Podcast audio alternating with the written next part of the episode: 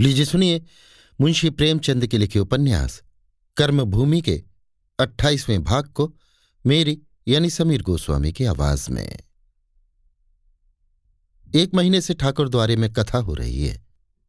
पंडित मधुसूदन जी इस कला में प्रवीण हैं। उनकी कथा में श्रव्य और दृश्य दोनों ही काव्यों का आनंद आता है। जितनी आसानी से वो जनता को हंसा सकते हैं, उतनी ही आसानी से रुला भी सकते हैं। दृष्टांतों के तो मानो वो सागर हैं और नाट्य में इतने कुशल कि जो चरित्र दर्शाते हैं, उनकी तस्वीरें खींच देते हैं।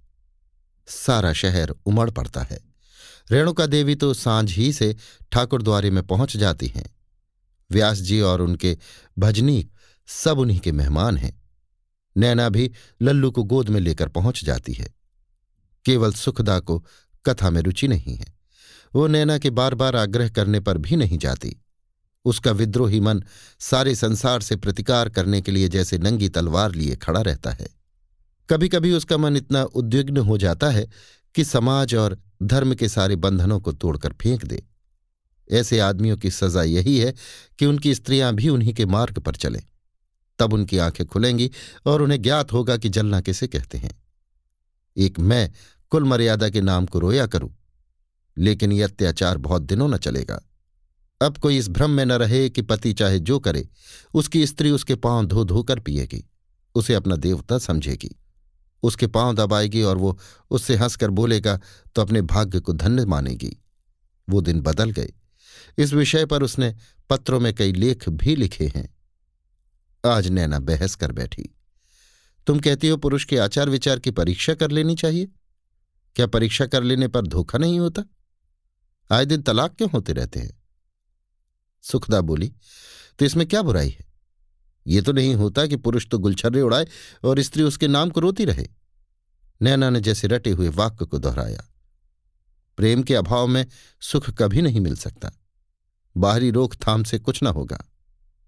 सुखदा ने छेड़ा, मालूम होता है आजकल ये विद्या सीख रही हो। अगर देखभाल कर विवाह करने में कभी कभी धोखा हो सकता है तो बिना देखे भाले करने में बराबर धोखा होता है। तलाक की प्रथा यहाँ हो जाने दो। फिर मालूम होगा कि हमारा जीवन कितना सुखी है। नैना इसका कोई जवाब न दे सकी। कल व्यास जी ने पश्चिमी विवाह प्रथा की तुलना भारतीय पद्धति से की थी। वही बातें कुछ उखड़ी सी उसे याद थीं। बोली, तुम्हें कथा में चलना है कि नहीं? ये बताओ। तुम जाओ, मैं नहीं जाती। नैना ठाकुर द्वारे में पहुँची तो कथा आरंभ हो गई थी। आज और दिनों से ज़्यादा हुजूम था। नौजवान सभा और सेवा पाठशाला के विद्यार्थी और अध्यापक भी आए हुए थे। मधुसूदन जी कह रहे थे, राम रावण की कथा तो इस जीवन की, इस संसार की कथा है। इसको चाहो तो सुनना पड़ेगा, ना चाहो तो सुनना पड़ेगा। इससे हम या तुम बच नहीं सकते। हमारे ही अंदर राम भी हैं, रावण भी है, सीता भी है, आदि। सहसा पिछली सफों में कुछ हलचल मची। ब्रह्मचारी जी कई आदमियों का हाथ पकड़ पकड़ कर उठा रहे थे और ज़ोर ज़ोर से गालियाँ दे रहे थे। हंगामा हो गया। लोग इधर उधर से उठकर वहाँ जमा हो गए। कथा बंद हो गई। समरकांत ने पूछा, क्या बात है ब्रह्मचारी जी? ब्रह्मचारी ने ब्रह्म तेज से लाल लाल आँखें निकालकर कहा, बात क्या है? यहाँ लोग भगवान की कथा सुनने आते हैं कि अपना धर्म भ्रष्ट करने आते हैं। भंगी, चमार, जिसे देखो घुसा चला आता है। ठाकुर जी का मंदिर न हुआ, सराय हुई। समरकांत ने कड़क कर कहा, निकाल दो सबों को मारकर। एक बूढ़े ने हाथ जोड़कर कहा, हम तो यहाँ दरवाजे पर बैठे थे, सेठ जी। यहाँ जूते रखे हैं। हम क्या ऐसे नादान हैं कि आप लोगों के बीच में जाकर बैठ जाते? ब्रह्मचारी जी ने उसे एक जूता जमाते हुए कहा, तू यहाँ आया क्यों? यहाँ से वहाँ तक एक दरी बिछी हुई है। सबका सब भरभंड हुआ कि नहीं? प्रसाद है, चरणामृत है गंगा जल है, सब मिट्टी हुआ कि नहीं?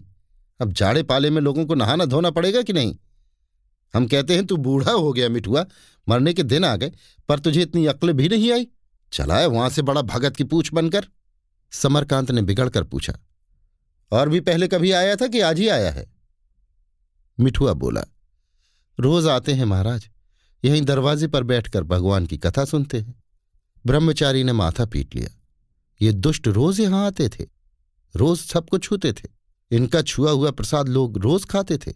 इससे बढ़कर अनर्थ क्या हो सकता है? धर्म पर इससे बड़ा आघात और क्या हो सकता है? धर्मात्माओं के क्रोध का पारावार न रहा। कई आदमी जूते ले लेकर उन गरीबों पर पिल पड़े। भगवान के मंदिर में भगवान के भक्तों के हाथों, भगवान के भक्तों पर पादुका प्रहार होने लगा। डॉक्टर शांति कुमार और उनके अध्यापक खड़े जरा देर तक ये तमाशा देखते रहे। जब जूते चलने लगे तो स्वामी आत्मानंद अपना मोटा सोटा लेकर ब्रह्मचारी की तरफ़ लपके। डॉक्टर साहब ने देखा घोर अनर्थ हुआ चाहता है।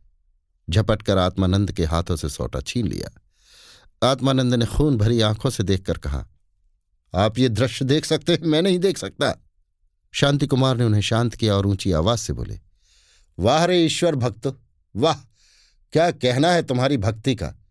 जो जितने जूते मारेगा भगवान उस पर उतने प्रसन्न होंगे। उसे चारों पदार्थ मिल जाएँगे। सीधे स्वर्ग से विमान आ जाएगा। मगर अब चाहे जितना मारो, धर्म तो नष्ट हो गया। ब्रह्मचारी लाला समरकांत, सेठ धनीराम और अन्य धर्म के ठेकेदारों ने चकित होकर शांति कुमार की ओर देखा। जूते चलने बंद हो गए। शांति कुमार इस समय कुर्ता और धोती पहने माथे पर चंदन लगाए, गले में चादर डाले, व्यास के छोटे भाई से लग रहे थे। ये उनका वो फ़ैशन न था, जिस पर विधर्मी होने का आक्षेप किया जा सकता था। डॉक्टर साहब ने फिर ललकार कर कहा, आप लोगों ने हाथ क्यों बंद कर लिए? लगाइए कस कस कर। और जूतों से क्या होता है? बंदूकें मंगवाइए और विद्रोहियों का अंत कर डालिए। सरकार कुछ नहीं कर सकती। और तुम धर्मद्रोही हो तुम सब के सब बैठ जाओ और जितने जूते खा सको खाओ। तुम्हें इतनी खबर नहीं कि यहाँ सेठ महाजनों के भगवान रहते हैं। तुम्हारी इतनी मजाल कि इन भगवान के मंदिर में कदम रखा। तुम्हारे भगवान कहीं किसी झोपड़े या पेड़ तले होंगे।